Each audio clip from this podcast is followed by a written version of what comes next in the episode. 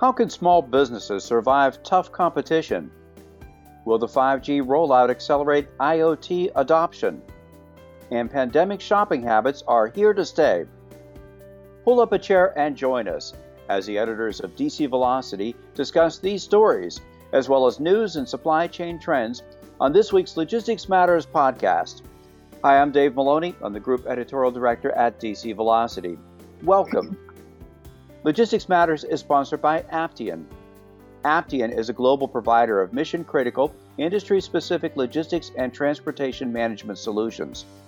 Aptean Routing and Scheduling delivers the most advanced transportation management systems to world leading brands, helping to maximize operational fleet efficiencies, improve driver retention, optimize resources, and turn private fleets into profit engines.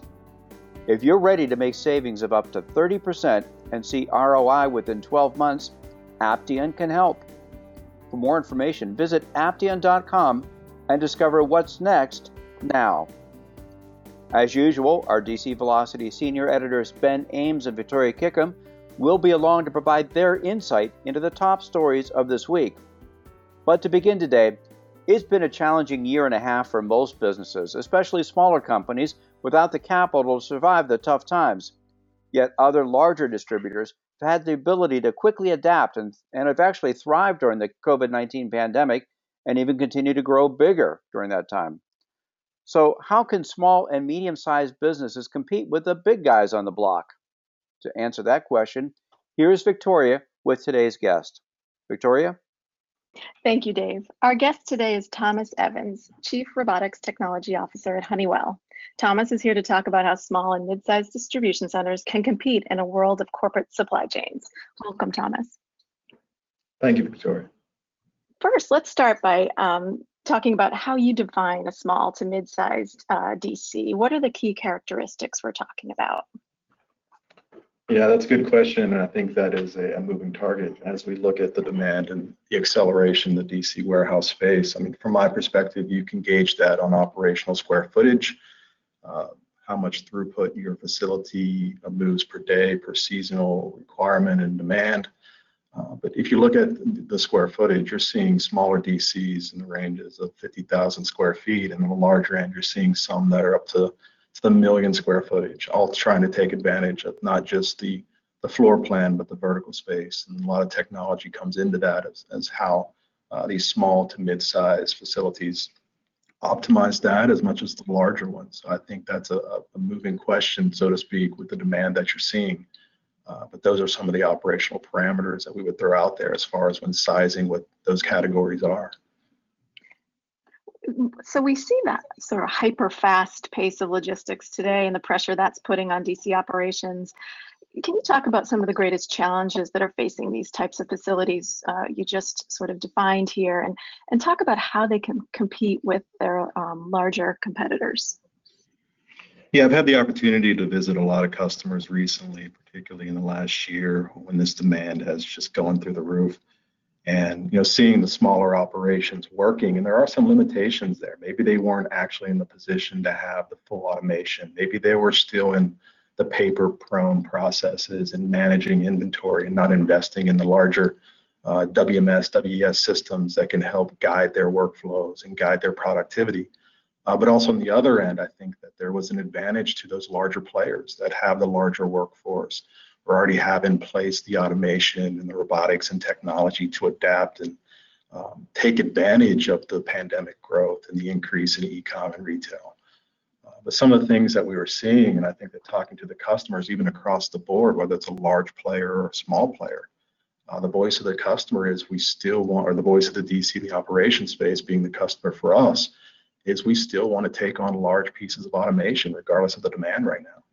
And that's something we're trying to piece out when we solution and talk to customers is how do we start them from various stages in their automation path to make sure that they can meet demand and be more resilient with the changes in, in demand over the course of years, particularly ones that are unexpected, like we saw with the pandemic. So you know, how do you approach this? So we're talking about robotics and automation. Um, you know, you're dealing with a small or mid-sized distributor. Um, how do, where do you start? And I know it probably depends on the particular customer, of course, but where do you generally start and how do you help them along the way? What are some sort of best practices? Get out and see the facility and talk to the customer firsthand. Understand what uh, their issues are that they're facing, the problems, what particular solution paths you can take some of the factors are, is this a brownfield site? Are you going to have to be retrofitting? What is their current capital investment capability? And some of the things that we would offer in response to that are how we built with Honeywell Intelligrated, the footprint, the adaptation with our material handling equipment, and being an overall solution provider. Uh, but ultimately, from our sales and offering management side, how can we provide a a capex option, but also provide robots as a service option, which maybe they don't have to make that upfront capital expense. So those are all things that I would want to talk, and my team would want to talk with you know, the DC operators about is what's the best path to get there, and and time is of essence in that case. How do we do that quickly? How do we do it effectively, and make sure they can take in these automation increases and go live with that quickly?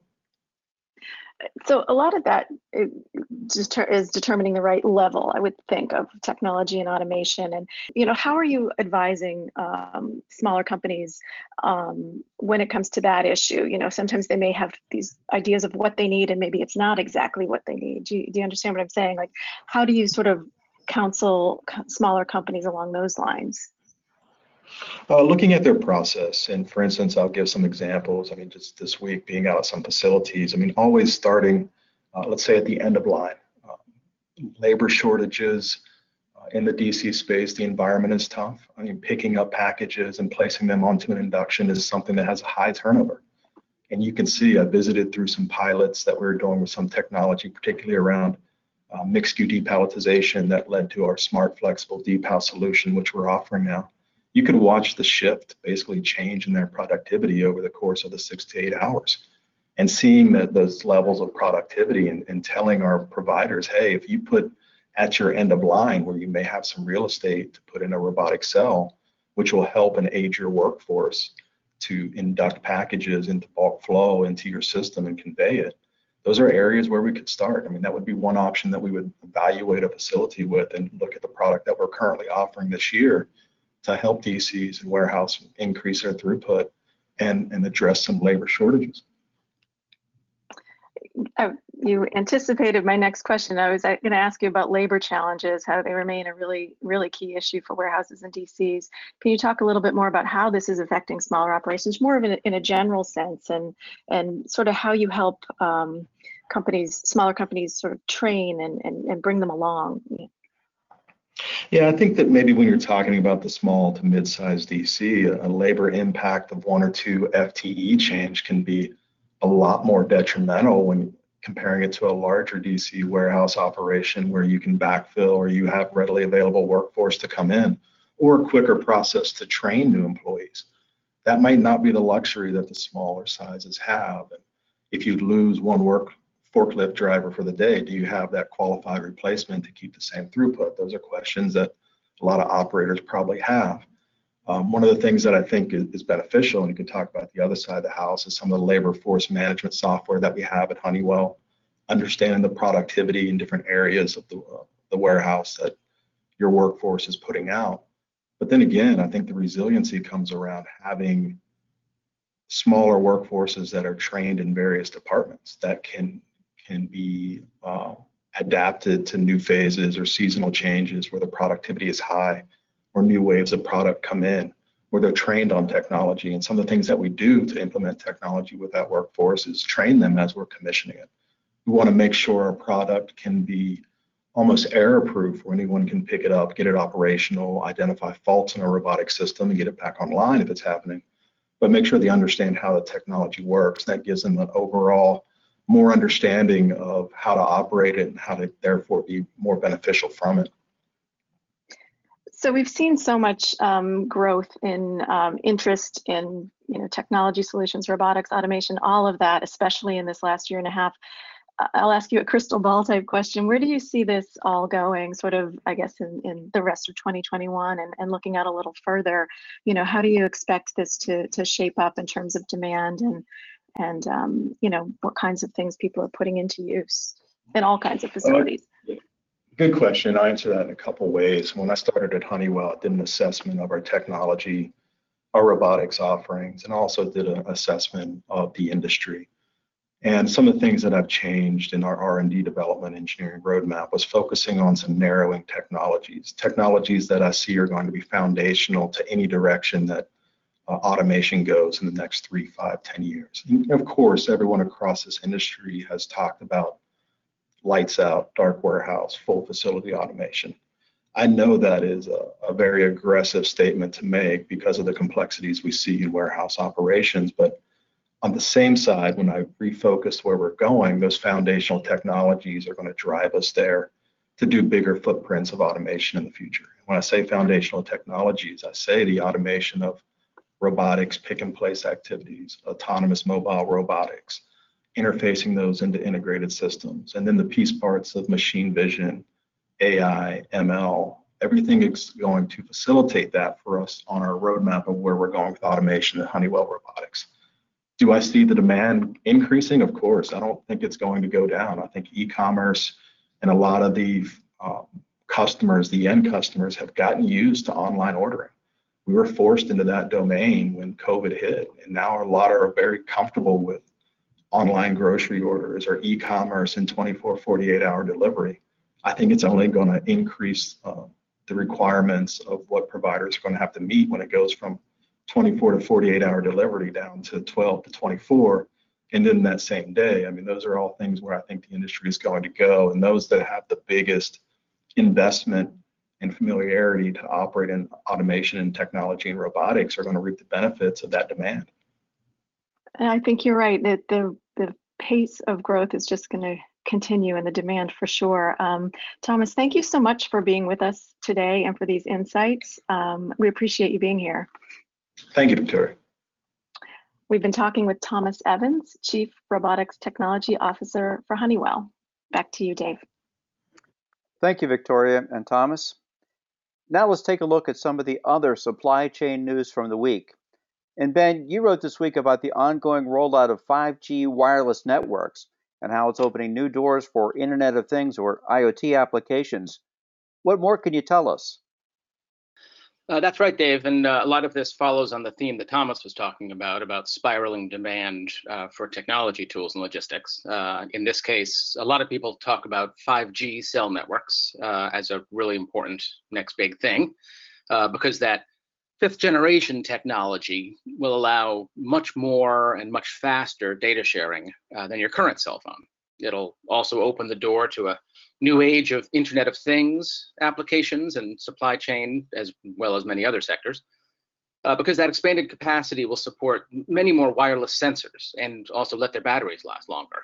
So, in logistics applications, that kind of technology will let companies do things like remote monitoring of conveyors and forklifts, um, inventory tracking, uh, predictive maintenance, um, employee performance measures. But uh, starting up a nationwide 5G network is not as easy as just flipping a switch. You need new antennas, new chips in, in phones and sensors, um, a whole new generation of technology. And this week, we learned about another hurdle that's the, uh, the electronic frequency bands that enable that high performance. Uh, it's measured in gigahertz, um, which is beyond my pay grade in education. Uh, but they don't carry as far as 3G and 4G wireless signals do. Uh, so network providers are going to have to install a lot more base stations than 3G and 4G networks have needed to support the new data flow. Uh, and that's according to a study by a uh, analyst firm in uh, the UK called ID TechX. Ben, did they say how big of a challenge that's going to be? Yes, the, the IDTechEx report uh, has a forecast that 45 million 5G small cells will need to be installed by 2031 to support this vision. Uh, so that's over the next decade, 45 million new cells. Uh, together, they'll form uh, what the firm called ultra dense networks of a large number of small cells, just distributed over a very wide area. So, compared to what they call today's macro cells, the new generation would include smaller ones, um, which include names like femtocells, picocells, and microcells, Um, all that depends on the output power of each type. And users can expect to find this host of cellular antennas at uh, what the firm called semi-indoor spots, like sports stadiums and train stations, markets, outdoor malls, as well as uh, fully outdoor locations like lampposts and billboards, and also public areas, you know, airports, universities, uh, factories, hotels, offices, and of course warehouses, according to the firm. Yeah. Well, certainly be interesting to see how quickly this all develops and so we can take advantage of some of those faster capabilities of 5G. Thanks, Ben. Uh, glad to do it. And Victoria, you reported that many of the online shopping habits that consumers adopted during the pandemic are here to stay. Can you explain more? Absolutely, yes. And we'll continue the theme here, um, just talking about increased speed of delivery and all of that. Um, this week, a study, or uh, we reported on a study by fulfillment services company Ware2Go, which is a UPS company. Um, and it found that many of the online shopping habits we consumers developed during the pandemic are here to stay, as you mentioned, Dave. Um, we've been hearing a lot about that anecdotally, uh, but this study polled a thousand consumers about the issue um, earlier this spring um, as pandemic restrictions were easing and brick and mortar stores were relaxing their in-person shopping limitations. Uh, they found that people aren't necessarily rushing back to stores. About 80% of consumers said they had increased their online shopping during, during the pandemic, and about 90% said they plan to do as much or more of that shopping online now, even with restrictions easing and in-person activities resuming nationwide. Another interesting statistic was that um, almost a third of those polled said they have an urge to spend now that the COVID 19 restrictions are easing. So, what does that mean for retailers and the supply chain in general? Yeah, well, the short answer is uh, continued demand for logistics services, particularly fast and free shipping. Uh, a third of the respondents said the pandemic raised their expectations for timely shipping, as I think we can probably all attest, uh, and 40% said it increased their expectations for free shipping. On top of that, 80% said they are more likely to make a purchase online if the brand offer, offers free shipping, and 75% said they are more likely to purchase if the brand offers shipping in two day um, in two days or less. Uh, nearly 80% said they are more likely to purchase from a brand again if the shipping was fast, and almost 70% said they are more likely to click on an ad that offers fast free shipping. So there seems to be a clear link between shipping speed and brand loyalty, according to the survey authors. And another interesting find, at least to me, was that sustainability um, is also important when it comes to consumers and their e commerce dollars. This is something we've talked quite a bit about on the podcast as well, sort of the growing importance of sustainability efforts across the supply chain. And I can give you just a few statistics from the report about this. 88% of respondents listed sustainability as an important consideration for purchasing, purchasing decisions, and 66% said it has become important since the pandemic. More than half said they are willing to pay extra for sustainable shipping, and 66% said they are more likely to purchase from a brand with carbon neutral shipping if the product and shipping costs they're looking at are the same. Last thing is that other is that consumers want um, retailers to use eco-friendly shipping protocols. They're looking for them to carry more green brands. And they're also very interested in, in brands that promote conversations about sustainability on social media. So just some interesting trends uh, going on in the world of uh, consumer uh, e-commerce purchasing. Yeah, it really is. And, and I'm happy to see that sustainability aspect to online shopping as well. Hopefully it sticks. Absolutely. Thanks, yes. Victoria. You're welcome. We encourage listeners to go to dcvelocity.com for more on these and other supply chain stories and check out the podcast notes section for some direct links on the topics that we discussed today. Thanks, Ben and Victoria, for sharing highlights from the news this week. Thanks, it was fun. My pleasure. And again, our thanks to Dr. Thomas Evans of Honeywell for being our guest today. We encourage your comments on this topic and our other stories you can email us at podcast at dcvelocity.com. We also encourage you to subscribe to Logistics Matters at your favorite podcast platform. The new episodes of Logistics Matters are uploaded each Friday. And a reminder Logistics Matters is sponsored by Aptean. Forged from decades of industry experience, Aptean routing and scheduling supports logistics and delivery fulfillment operations with the tools needed to optimize resources, automate route planning, and drive savings of up to 30%. Your fleet operation holds the key to enhanced profit. Aptean Routing and Scheduling can help you to find it. Visit aptean.com and discover how now. We'll be back again next week with another edition of Logistics Matters when we will discuss the impacts that President Biden's recent executive orders will have on ocean, rail, and other freight markets. So be sure to join us. Until then, please stay safe and have a great week.